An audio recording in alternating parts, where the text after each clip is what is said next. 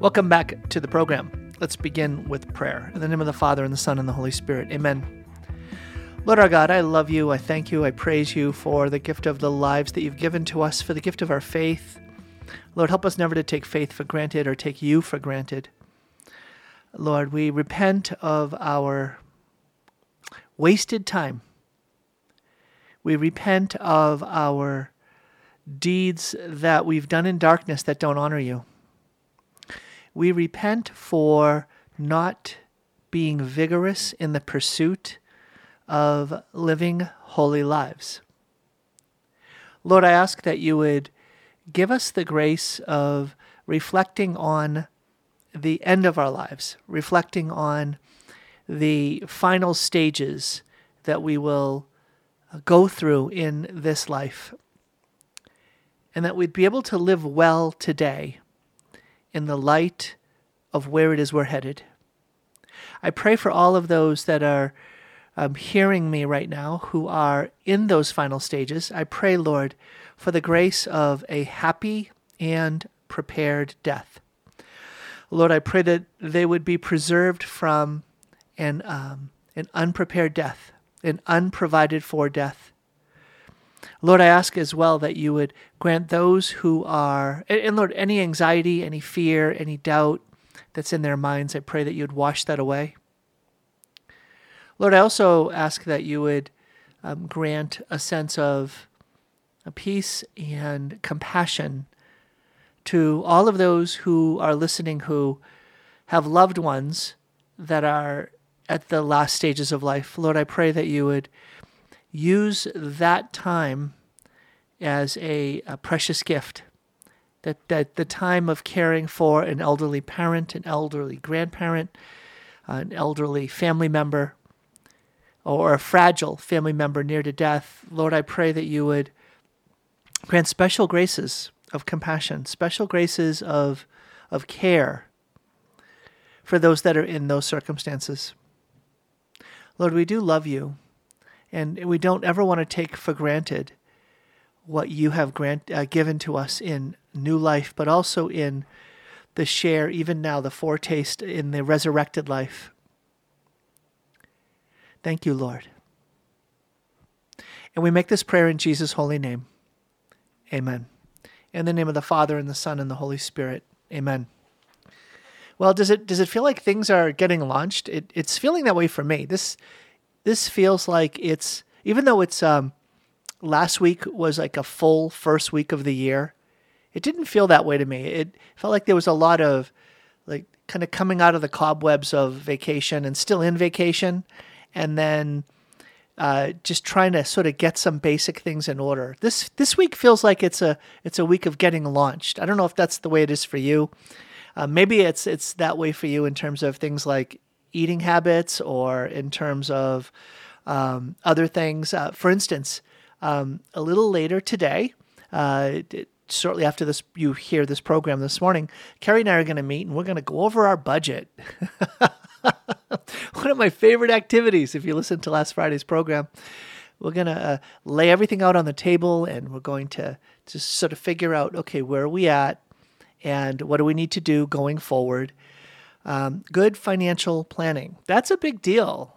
I, I mean, it's a big deal because the economy is changing. Well, it, it, it, it's already changed in, in difficult ways for many people. And so being uh, clear about planning is a it's a really big deal. So um, so there's that, and then there's just this sense of um, life is is being on a journey, right? And that journey involves knowing um, where you're at, but you're really not going to know where you're at in the life of faith unless you know where you've come from and where you're going, your point of departure and your point of arrival. And it's it's so interesting because when people talk about someone who um, dies, they, they refer to them as the dearly departed. But in Aquinas, Aquinas doesn't refer to the person who's died as the dearly departed, but as the as the uh, happily arrived. uh, they they've arrived. Death is the doorway to arriving at your uh, at your end point, not departing from this place as if somehow this is this is the end. Yeah, of course, death is the end of our living here, but it's not the end of uh, you know the of the ultimate place where we're intended to find fulfillment. You, you know this, right? Because, but what that means is it, it takes what that heavenly perspective. It takes that perspective of living life on earth in the light of heaven. That way, when we get close to the the time of death, there won't be that sense of fear, terror, avoidance, uh, denial, um, uh, clinging to this life as if somehow um, letting go of this life is is somehow um, the the worst thing that could happen, even though in so many instances, right, where when we're at the at those places in our lives, or we see loved ones at those places, they're in a very diminished state, and uh, in that the fragility, the brokenness, the the the multiple, the difficult conditions that that can be piling up on each other, is um, it makes life. You just say, why why are we clinging on so hard here? Death is not a threat. That death is not a threat here. It doesn't have to be, especially for those who live in the light of faith. So, well, that that's my that's my wind up for um, the the theme of today's program. Father Darrin Connall, he is the Vicar General of the Diocese of Spokane.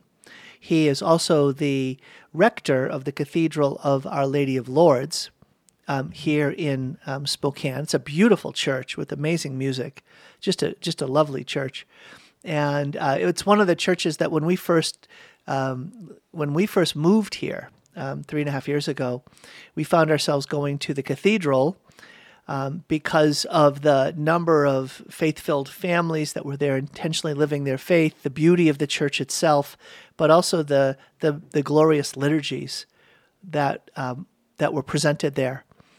Um, and then also to St. Joan of Arc uh, with the traditional Latin Mass, and again, just full of families of faith and the reverence of, of the traditional Latin Mass, and rediscovering or recovering or for the first time a sense of the traditional um, liturgy.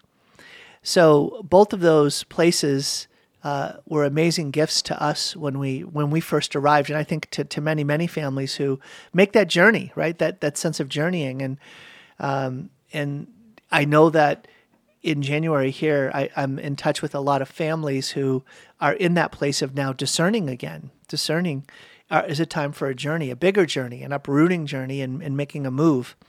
And again, if that's ever something that is of interest to you, I would love to walk with you on that journey, even just a, a Zoom meeting or a phone call. It happens to me regularly, and I would love to be able to help you and discern what is the right way for you to shepherd your family. What's the right way for you to lead, provide, and protect your family in a time that's dark and getting darker, in a time when it takes heroic efforts just to, to live in ordinary faith. It takes extraordinary efforts to help our kids live an ordinary Catholic Christian life of faith. Statistically, it's just true. Culturally, it's obvious. Societally, it is something that continues to move away from a Catholic Christian vision of life. Um, we are thrilled where we where we've ended up. And again, if that's something that you're discerning, please reach out to me. You can go to my website, drtomcurran.com, and just you can reach out that way. Um, but I want this to be a source of encouragement for you wherever you are discerning on your journey. So today on the program, uh, I invited Father Connall to come on.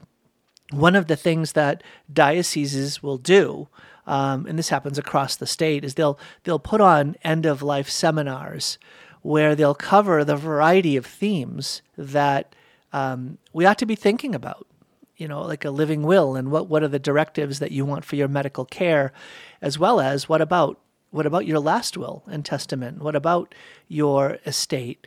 Planning? What about um, where will your body be buried? Right, so that uh, there's so many of these issues that are worth prayerful, thoughtful consideration, and and the church provides insights into these things. And so, uh, I've asked Father Connall to come on because they're having an end of life seminar uh, at the um, Immaculate Heart Retreat Center here in Spokane on Saturday.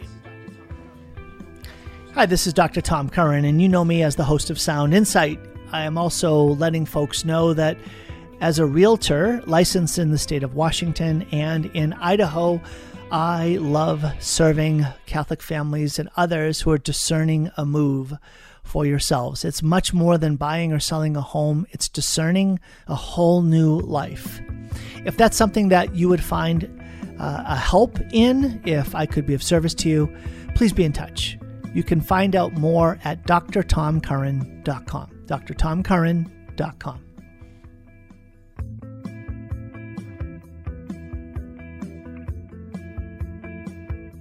Well, I want to welcome to the program Father Darrin Connall. He is the Vicar General of the Diocese of Spokane and the Rector of the Cathedral of Our Lady of Lourdes. Welcome to the program, Father Connall. Thank you much, uh, very much, Tom. Father, I, I, really enjoy the fact that I get to be in this seat talking with you because normally, uh, on some basis here, I get to see you when I'm sitting in the pew and you are there presiding and preaching at the cathedral. So it's I, I feel like I, uh, I am in a different role now, and I kind of got you here. So I don't know how you feel well, about I, that, Father. I appreciate that because uh, in that other setting, I have to do all the work, and now you today you get to do all the work. So that's great. but if I do my job well, it's going to be at least an equal lift here. Okay, Father. Yeah, we'll see. Yeah. We'll see. We, we will see. Yes. Uh, by the way, I did appreciate very much your homily last week. We were there at the cathedral on the on the solemnity of uh, the uh, of the Mother of God. So that was it was a wonderful blessing to be there. We felt like uh, on that solemnity, what, what better place to be but in a church dedicated to our Blessed Mother. Right. No, I I, I agree. It's, it's, a privilege to be here, and uh, the, the fact that that feast coincided with uh, the patroness of, of this parish is, was great and a great privilege to be able to talk about uh, why we as Catholics have such a deep devotion to the Blessed Virgin Mary, and and frankly, why it makes so much sense. It just seems very, and you remember, just very uh, um, understandable that we we have a relationship with Mary in our Catholic family as we have uh, with all of our family members. You know, Father Connall, I wonder, did you ever like connect a sense of the the Lord brought me to the role I have at the cathedral because of my love of the Blessed Mother, or conversely, because the Lord brought me into the role of rector of the Cathedral of Our Lady of Lourdes, He intended me to nurture or deepen my own relationship with the Blessed Mother? Yeah, that's a very uh, good question because um, so when I was ordained a priest in 1992, uh, I had uh, three holy cards for my ordination. The first was a poem about the priesthood. Uh, the second one was an icon of Jesus Christ, in whose priesthood I share. But the third holy card that I was, you know, inspired to use was that of the Immaculate Conception of, of Mary. It was Maria's Immaculate Conception, and and again, I was 26. I hadn't had any assignments or anything, but I just felt drawn to use that holy card of the Blessed Mother under the title of the Immaculate Conception. Well, interestingly enough, in two, uh, 1994, uh, tragically, the priest who was the pastor in Colville uh, was killed in a car accident. And uh, I, as a newly ordained priest, was you know next in line to go, and I was sent up to the parish in Colville and the parish in Colville is under the patronage of the Immaculate Conception. So it's Immaculate Conception Parish in, in Colville. And its satellite parish is Pure Heart of Mary in Northport. So uh, I guess from early on in, in, my priesthood, I've had that that, that uh, sense of the Blessed Mother being with me and and and having that special relationship with her. Fast forward to uh, 2011, I I was finishing my time at, at Bishop White Seminary. I, I, frankly didn't want to, and I I didn't want to come to the cathedral. I uh, Bishop at the time said wanted me to come to the cathedral, and I I didn't feel particularly called to do that, or uh, I, I, had my eye on another parish, frankly, um, and uh, but it, it didn't work out. And as I look back on it now, it really was providential. I love the Cathedral of Our Lady of Lourdes. I love this parish. I feel very privileged uh, to be here. And uh, I'm going to pick up on that theme of the Immaculate Conception because remember that uh, Our Lady of Lourdes, she identified herself to Saint Bernadette at the grotto in Lourdes uh, when she said, "I am the Immaculate Conception." Uh, and so I've had that, I think, that providential guidance of the Lord, and uh, hopefully, you know, uh, I've been able to lead other people to the Blessed Virgin Mary. We have our our novena uh, coming up beginning on the 3rd of February to Our Lady of Lourdes, the Lourdes Novena for healing the nine days here at the cathedral. Again, leading people uh, to Jesus through the prayers of Mary, prayers specifically that have to do with, with all kinds of healing physical, emotional, spiritual, or the healing of relationships. So that's a long answer to your question, but uh, she's certainly been there. And I, I think Mary has a special relationship with priests. Uh, that's one of her titles uh, Mater Cleri, Mother of the Clergy, or Mother of Priests? Well, and Father, uh, that a beautiful answer. I love it. Uh, I had the blessing of interacting with Mother Teresa, and she had a chance to sign my uh, breviary. And the way she signed it, and I, I think it's probably your typical way of signing it, was "Be only all for Jesus through Mary. Be yeah. only all for Jesus through Mary." and that it there's something very powerful about that that somehow the blessed mother is going to help me or foster in me that sense of a total giving of oneself to the lord is and uh, do you find that that's the case in terms of helping catholics grow oh, in their I, relationship with christ i do i and i i think again i go back to a um uh kind of a a real family experience. Um, my um, I remember many many years ago, my uh, maternal grandmother. I was a teenager, I think, and and and she wanted me to reconcile with someone, and I didn't want to do it. And she said to me something that I'll never forget. She said, "I know you don't want to do this, but do it for grandma." Okay. Well, you know, when your grandmother or your mom says, "I want you to do this for me," you cannot say no and I, uh, you know, unless you're you know, a psychopath or something, you have we we as sons have this relationship with our mother that when mom asks us to do something, we do it. I mean, if my mom came to me today, and she does sometimes ask me things that I don't, you know, I really, you know, I don't have time for that, or I'm, you know, okay, mom, I guess I'll do it for you. I, I like to think of that uh, that dynamic that goes on sometimes with the Blessed Virgin Mary and her her divine Son Jesus. That you know she goes to her Son and says, "Jesus, do this for me." And so that we take our prayers, our cares, our struggles, our sufferings in this valley of tears, we bring them to the Blessed Virgin Mary, trusting that she goes to her son and says, "Look, I need you to do this for me."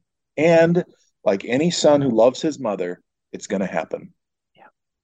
Well, and it's that's it's one of those mysteries of our faith where um, the truth that you just shared, Father Connall, is something that people don't get it until they experience it. It's yeah, not just like you learn it in a class and somehow it becomes real. No, no, you really don't understand what it means to to have the advocacy of the Blessed Mother for you, for your family, for your spouse, for your children, for life situations until you, you give the Blessed Mother a chance. Give her a chance to be with you and to present you and your situation right into the Sacred Heart of Jesus.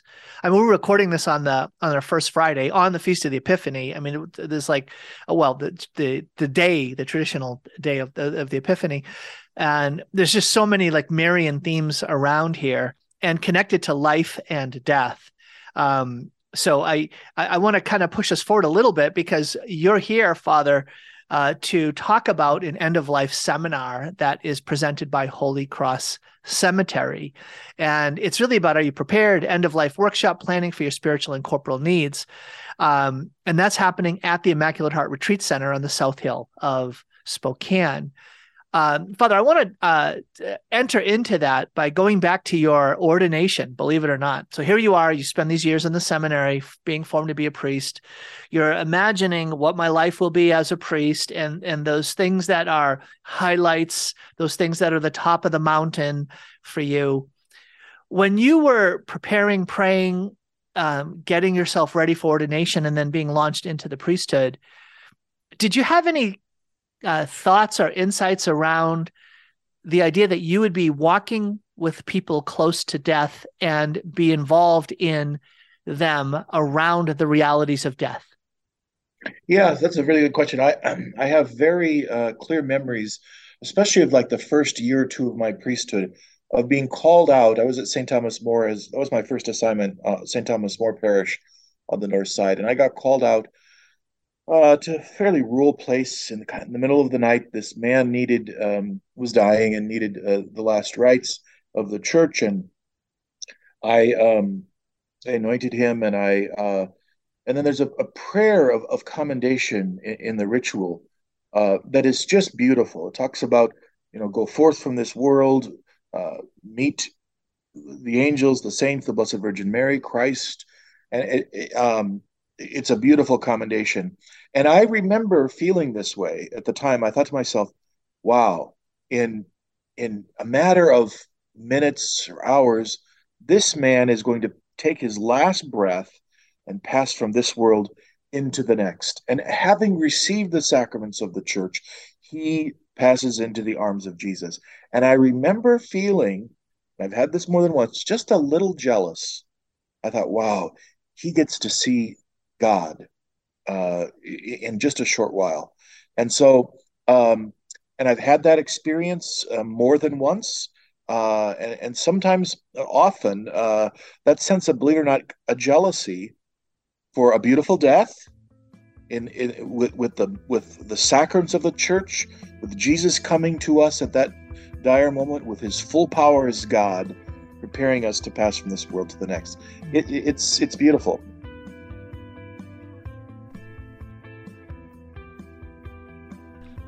Hey, this is Dr. Tom Curran, the host of Sound Insight, but also a realtor serving wonderful folks like you in the state of Washington and in Idaho. I've had the privilege and pleasure of helping dozens of families in the last two and a half years discern and find a, a strategy, a path, and a plan to help their families find a whole new life in eastern Washington and northern Idaho. If I could be of service to you in that, I would love to. Please reach out drtomcurran.com, drtomcurran.com.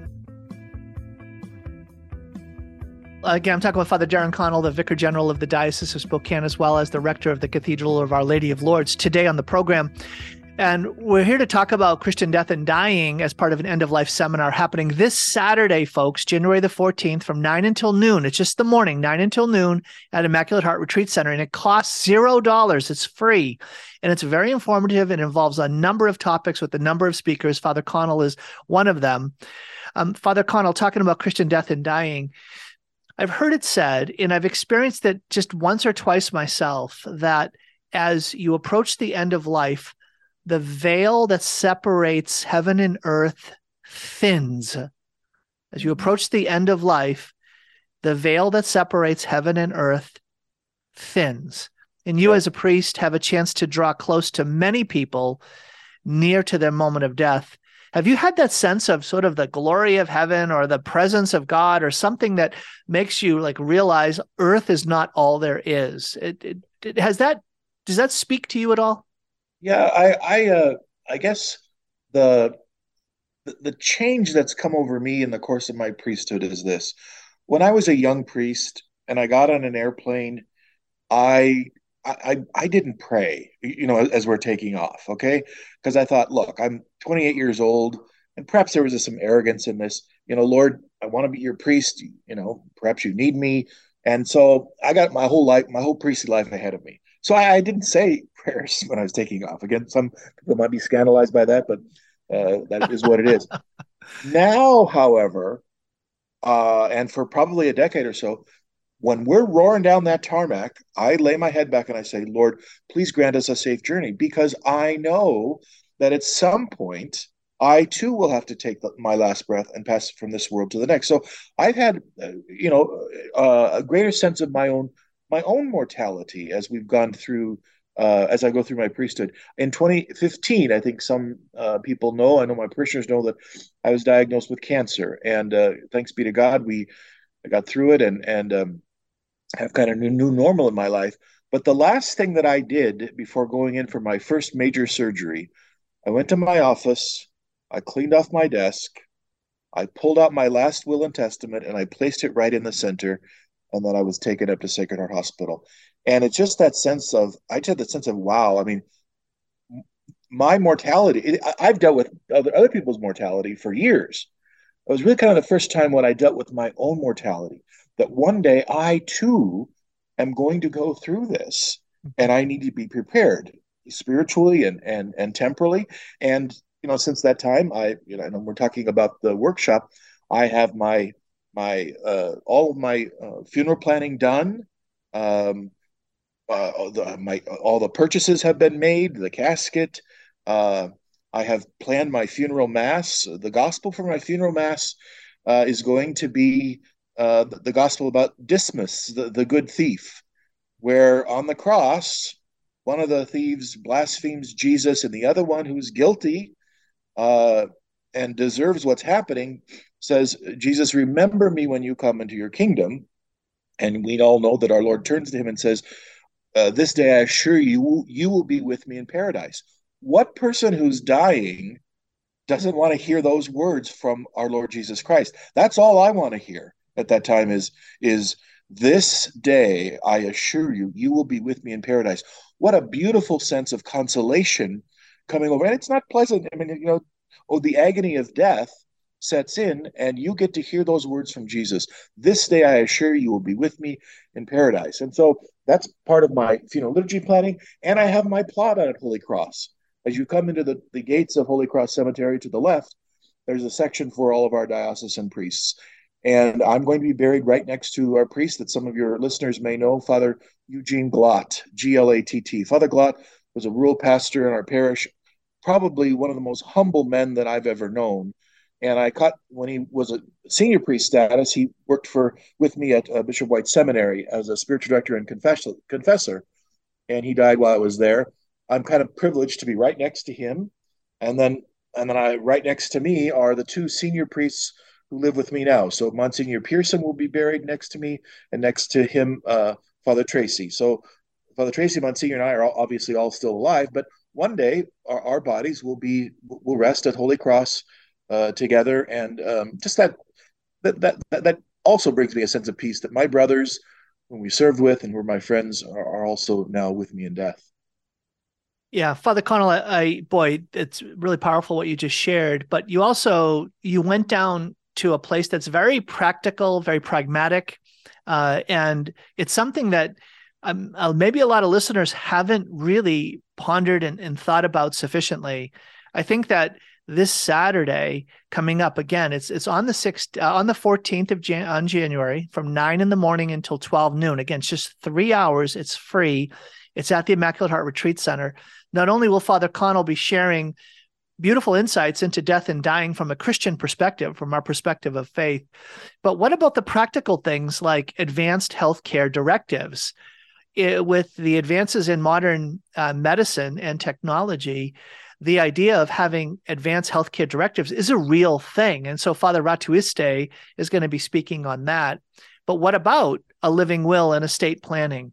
These are yeah, very important foundational matters. And Martin Weber and Peter Moy are attorneys at law, and they're going to be sharing some key insights into that theme, as well as, well, wait a minute. The, the Lord has made me a steward in my life of my time, talent, and treasure. But what about with my death? There's a legacy that I have the potential to leave. And do I just want that to, to happen apart from my expressing my will in a will? And so Chris Cressland's going to be talking about that. Uh, he's the executive director of stewardship and development for the diocese. And then very practical things like you mentioned, uh, Father Connall. You know the gospel at your um, at your at your funeral. I know my first reading. My first reading is from the Song of Songs. Arise, my beloved, my beautiful one, and come. For see the winter is past, etc. Uh, I, I, just get that so moving to me. Uh, so the Catholic, what what is it? What is your funeral going to be like, etc. As well as where will you be buried? Do you, don't you want to be buried on consecrated ground, sacred ground? And and I don't I don't think, Father, that a lot of Catholics think sufficiently about that for as simple a reason as do you know when you're buried in a Catholic cemetery that there are masses that are being said there for the repose of the souls of the souls that are buried there? And I don't know about you, but I want masses said for me after after I die and where I'm buried. I want to be buried on consecrated ground where I know that the faithful are coming to pray, where masses are being said. That's a big deal to me. So th- those are that's just some of the the content that's going to be shared this Saturday on the 14th. Um, from 9 until 12 at Immaculate Heart Retreat Center. Again, that's in on the South Hill in in Spokane. So, Father Connall, I just shared a whole bunch of topics that are going to be covered there. You've been part of these um, these end of life uh, work seminars. Talk a bit about what you find as some of the big ahas that happen for the folks who attend. Sure. Well, one of them uh, is one of the big ahas would be actually, um, frankly, the process of dying. And this is where Father Ratuiste comes into play. Uh, he's our uh, diocesan um, biomedical ethicist. He has a special degree in biomedical ethics, and he blends, you know, the science with our belief as a church to to help us, uh, if you will, to die well. What do I mean by that? I, I just saw a, uh, well, we know the church's teaching about the need to die a natural death, that we don't want to hasten it, we don't want to prolong it. And my struggle with it, this is a personal struggle of mine, is um, I, I, and again, I'm not. Uh, this is just me personally. I, if people want to do this, fine. I don't have advanced directives other than to say I have, I have designated people who are going to be able to medical decisions for me. Why is that for me anyway? Well, you say I don't want any, you know, give me what give me nutrition and hydration, for example.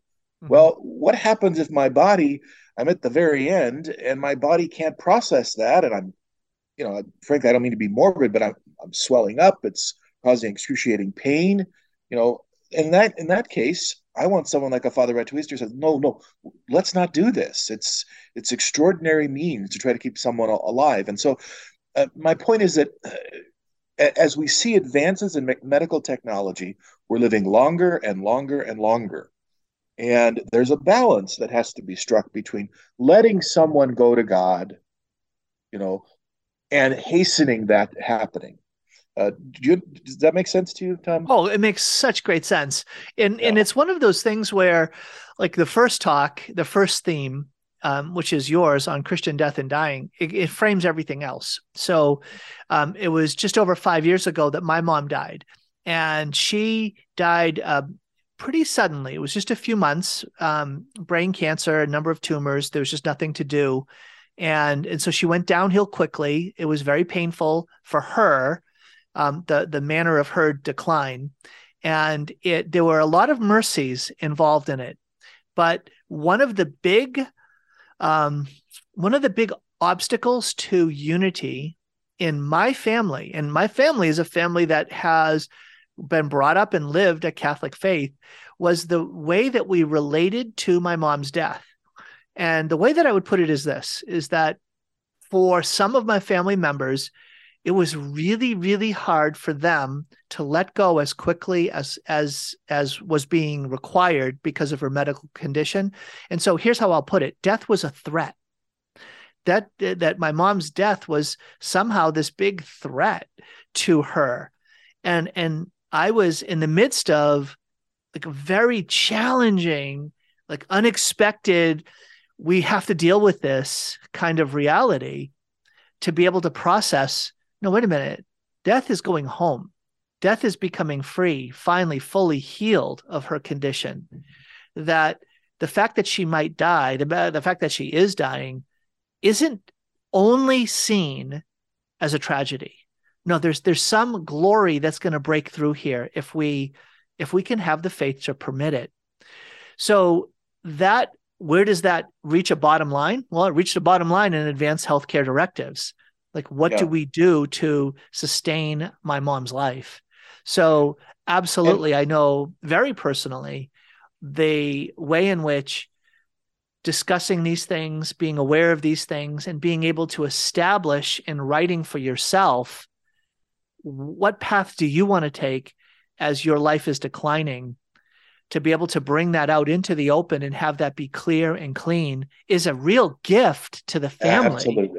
Absolutely. I that's that was going through my mind as you were speaking that that's precise well th- that's perhaps one of the most important reasons we have these end of life workshops so that we while we have our mind and our, our, our full control of our will and our faculties we can make it clear to our to our loved ones to children to grandchildren what are our intentions? Because the worst thing that, that can happen in death, and I've seen it many times, when there's ambiguity uh, uh about all these things, because ambiguity has a way of of tearing off old scabs of, of, of family controversies and, and, dissension and all that. I mean, uh, death, the whole dying process, death, funerals have a way of of reliving or, or opening those wounds that exist in many families, uh, in many of our families, sibling rivalry, children, whatever it is.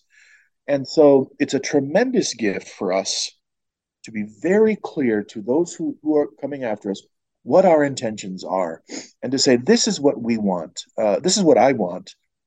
And if you love me you will you will follow my my will for this. Uh, and it's maybe not the most pleasant thing to contemplate but it is a tremendous gift to those who are who come behind us.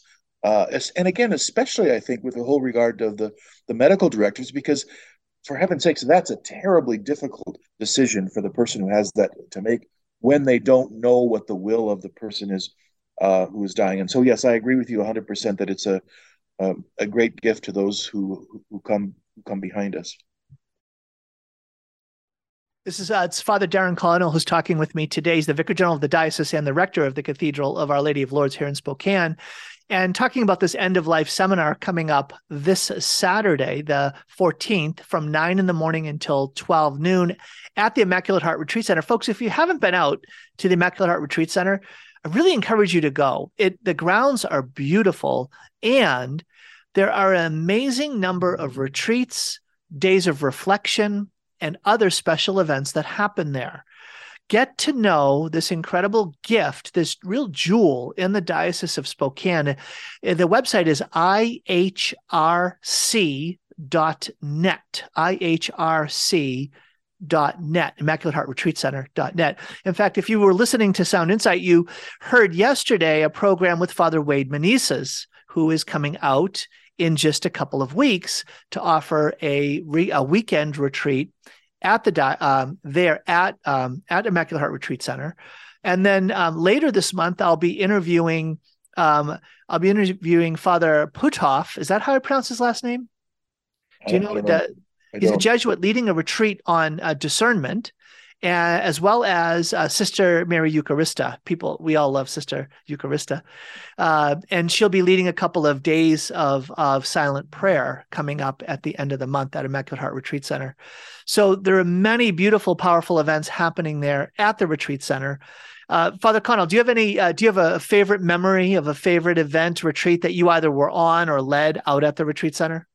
Well, I I've been out there many many times and have had many many positive experiences. I um, I'll, I had one uh, one I would share that I uh, I think it's a good idea for all of us at some point to make a, a, what I call a life confession, or I think we you know where you just in prayer and and without being um, you know scrupulous or neurotic, but to just spend time in, in prayer and and to come up with um, a good honest look at your life and uh, you know that stands out for me when I when I did that. Uh, again, it's you know, to go back to when you were age seven to however old now and, and try to pull out those offenses against God and reflect on his love and mercy and then to go to confession, uh, that's a powerful thing. And, and I, um, again, it wasn't always the, it wasn't the easiest thing for me to do, but I, it's a part of my, my history with Immaculate Heart.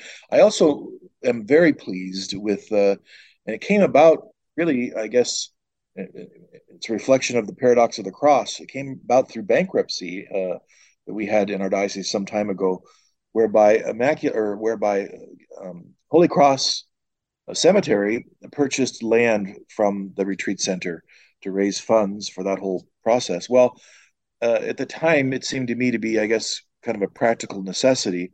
But as I go out there now, it seems to me to be a perfect fit.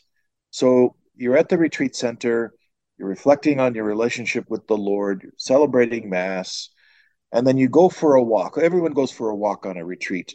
And the walk that you can go on at, at Immaculate Heart is you walk through Queen of Peace Cemetery.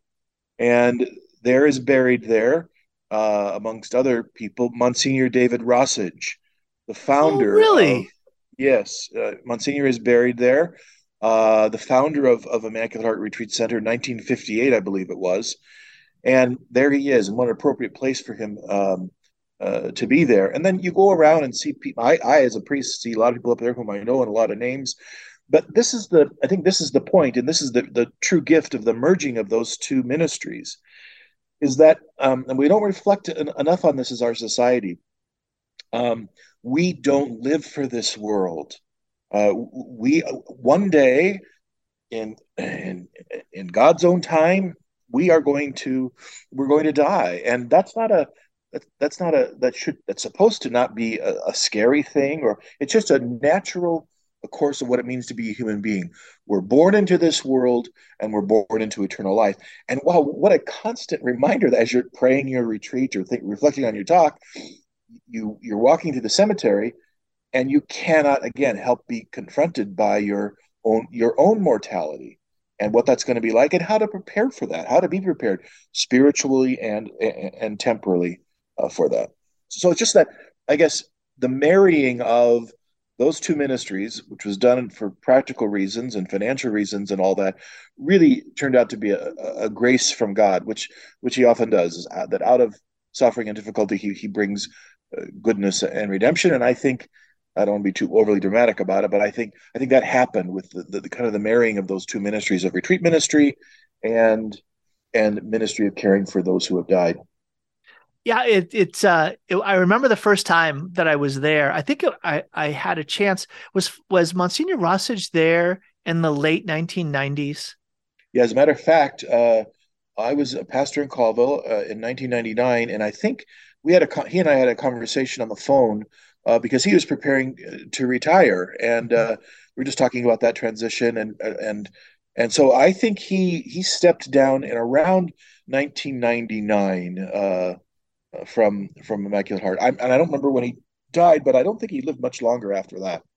Yeah, it, it's funny because I um I and I, I want to make sure I'm not making up a memory, but I went out I came out to speak at some event there at the retreat center in the late 90s. And I think I met him because I think I was a little starstruck um, yeah. you know, when I met him uh, because of all of his writings. And um, and so I, I, I, I am rem- I think I am remembering something correctly then. Good. Yeah, he had, well, you certainly remember correctly that he was a prolific writer. He and and in his day, of course, you know, prior to the Second Vatican Council, uh, one of the blessings of the Second Vatican Council is that I think it helped us capture uh, the power of Scripture in, in all that we do and say and are, and the liturgy and everything. And if you remember some of his his writings, and perhaps all of them, all of his spiritual books, which was somewhat avant-garde for the time. Now it's de rigueur, but then uh, he would he he often reflected on the scriptures in his writings, whether it was on suffering or or joy or giving or or, or suffering, whatever. Again, whatever it was it was his reflections were, were sown with uh, with the scriptures, with quotes from the scriptures, with the reflection on the scriptures. Uh, they're very heavy on the scriptures, which set him apart from some of the spiritual writings that would have happened immediately before the Second Vatican Council. Um, mm-hmm. And that was his, one of his great contributions. Well, I remember uh, "Follow Me" was I think I don't know if that was his most famous yeah. uh, things, but those daily, the sort of the daily guide, and then he had a book on Mary. I think it was like "Praying with Mary" or something like I that. Think, I think you're right, "Praying with Mary," and, and of course Praying that came from he uh, Bishop Topel appointed him to be the director, first director of Immaculate Heart, and um, it's not. And I suspect again, I didn't know Monsignor Rosage well, but I I suspect that he shared Bishop Topel's devotion to the Blessed Virgin Mary because uh, Bishop Topel was well known for his his love of Mary, and would have no doubt you know promoted and and and uh, given uh, certain assignments to men who, who also loved Mary uh, in a special way, uh, which yeah, which I'm sure, sure is Monsignor Rosage, and so yeah. and and the retreat center is named after her as well. That's beautiful.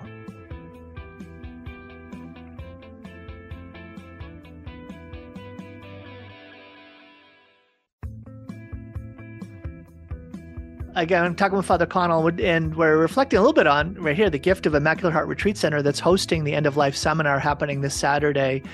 And it gets you thinking about issues around the end of life. So, Father Connall, you were talking about some of the pressures that reach families as as the time of death approaches, and how it's great to be clear in terms of advanced healthcare directives and a living will.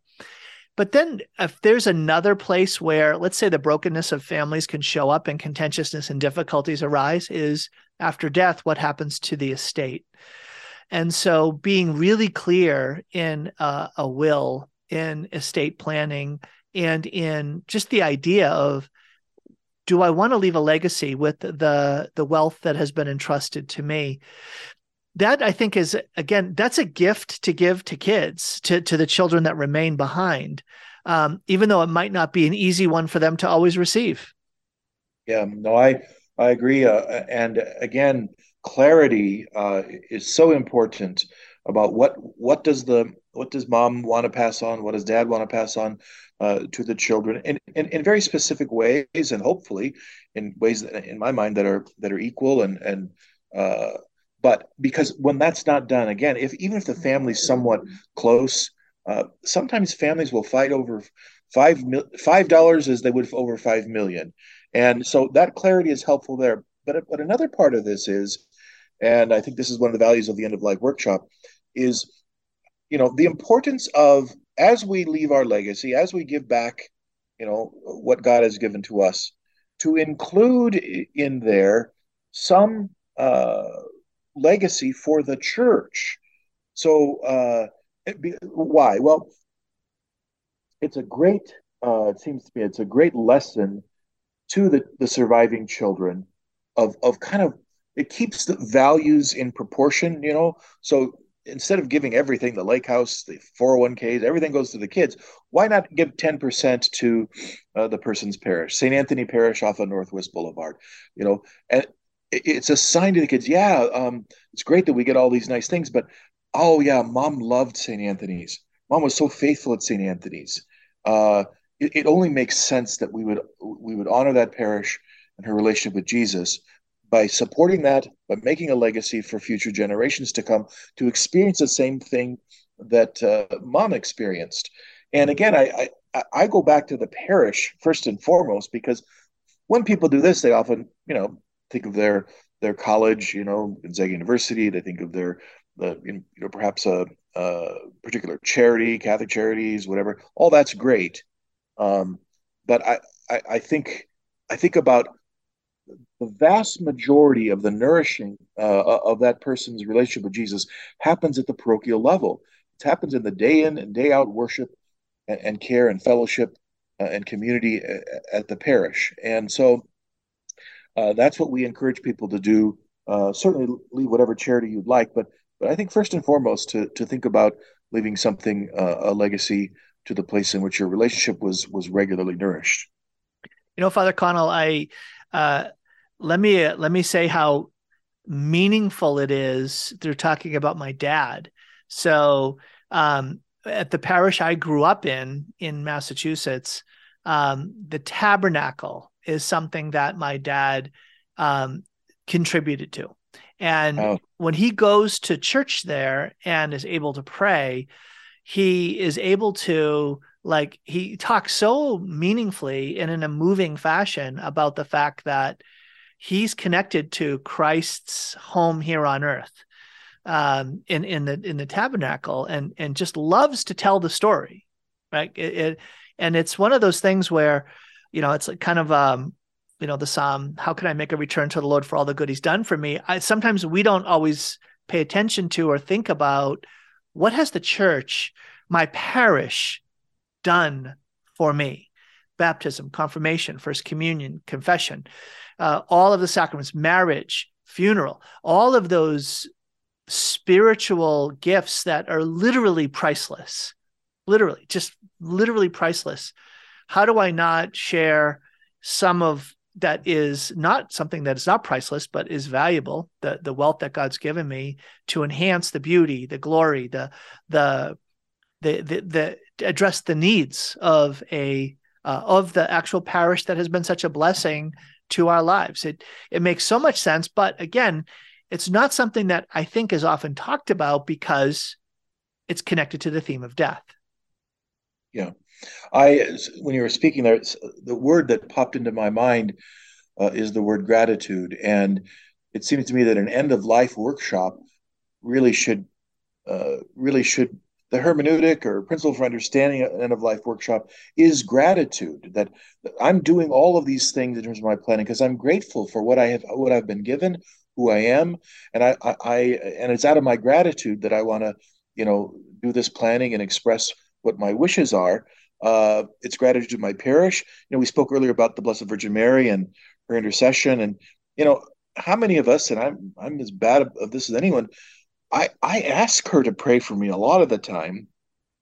I don't know if I'm always I don't know if I always say thank you. In fact, I know I don't, to be honest with you. And so all of this the virtue that seemed to me that's swirling around here uh, during our conversation might be might be identified as the virtue of, of gratitude. I like that. Being a grateful steward, right? That right. the Lord heals 10 and 10 lepers, only one comes back and we're the other nine. I don't want to be the other nine. Right. Um, and it, I, I was thinking of in the Gospel of Luke, where you know if you're going to go plan to to battle against that other army, you better make sure that you've got what you need to fight that battle and come out victorious. Other get get get to terms of peace, right? I think that right. a lot of Catholics we don't come to terms of peace around our own death or around the death of our loved ones because of a fear of death. And I guess I want to end with where we began, which is your presentation, Father Connall. Again, Father Connall is going to be um, presenting this Saturday, 9 to 12 at Immaculate Heart Retreat Center. Folks, I'm sorry if you're on the west side or in Yakima, you're not able to access mm-hmm. this. This is free of charge. It is at the Immaculate Heart Retreat Center on the South Hill of Spokane. And um, there are all kinds of themes. Advanced healthcare, yes, you want to understand that. Father Ratu Iste, living will and estate planning, a couple of Catholic attorneys. How do you leave a legacy? Chris Kreslins from the diocese will be here to help you consider that, as well as the Catholic funeral process and where will you be buried? Is there sacred ground? And why would you want to consider Holy Cross Cemetery or Queen of Peace Cemetery or other uh, cemeteries that are Catholic and available, a uh, place for you and your loved ones to be? Get those things settled now. But underneath it all, around it all, is that hermeneutic, is that how do we approach it? How do we see it? And that's the Christian approach to death and dying. So, Father Connall, in, in the last few minutes that we have, I'd love to just hear you share um, some thoughts that might provide a again a Catholic approach so that we don't have to, out of fear, avoid thinking about that reality. Yeah. Um, I guess what how I would like to do that is I, I guess I come back to the issue that that we, we don't live for this world, um, we live for the next, and just to be honest about that uh, is important, and that all throughout our lives that we are uh, that we live, God has a plan for us. Uh, he has a purpose for our lives, and that we always keep our eye on the prize. And if you, if you don't mind, I don't know if it's appropriate or not, but I I have this prayer from uh, St. John Henry Newman, Cardinal Newman, uh, who wrote about, uh, I think, who captures very well um, this concept of, of, of living to the end and and praying, uh, you know, to, to, to, reach the end in, in, safety and and then in glory. I'd like to end, if that's appropriate, with this prayer, if you don't mind, please, because uh, I think it sums up um, uh, what we're trying to do. In the name of the Father and of the Son and the Holy Spirit, Amen. O Lord, support us all day long of this troubling life, till the shadows lengthen and the evening comes and the busy world is hushed and the fever of life is over and our work is done. Then, Lord, in your mercy, grant us a safe lodging, a holy rest, and peace at the last. Amen. Amen. Thank you, Tom, very much. Father Connall, that was beautiful. I love that prayer. It is just, it's yeah. so moving. Uh, yeah. And just that idea that this is not home. Heaven's our true home. And we should not fear death. There is a sting, but the spirit of the risen Lord lives in us. The risen Lord lives in us. And, and so having peace, having a sense of joy that we can move towards death with a sense of a hope for fulfillment that waits us on the other side. So, Father Connall, again, you're going to be with him if you can make it out to Immaculate Heart Retreat Center this Saturday. It's free of charge, folks. Be there. It's uh, presented by Holy Cross Cemetery. Are you prepared the end of life workshop with Father Connall, Father Ratuiste, and others. Father Connall, thank you so much for being very generous with your time today. God bless you. Thanks.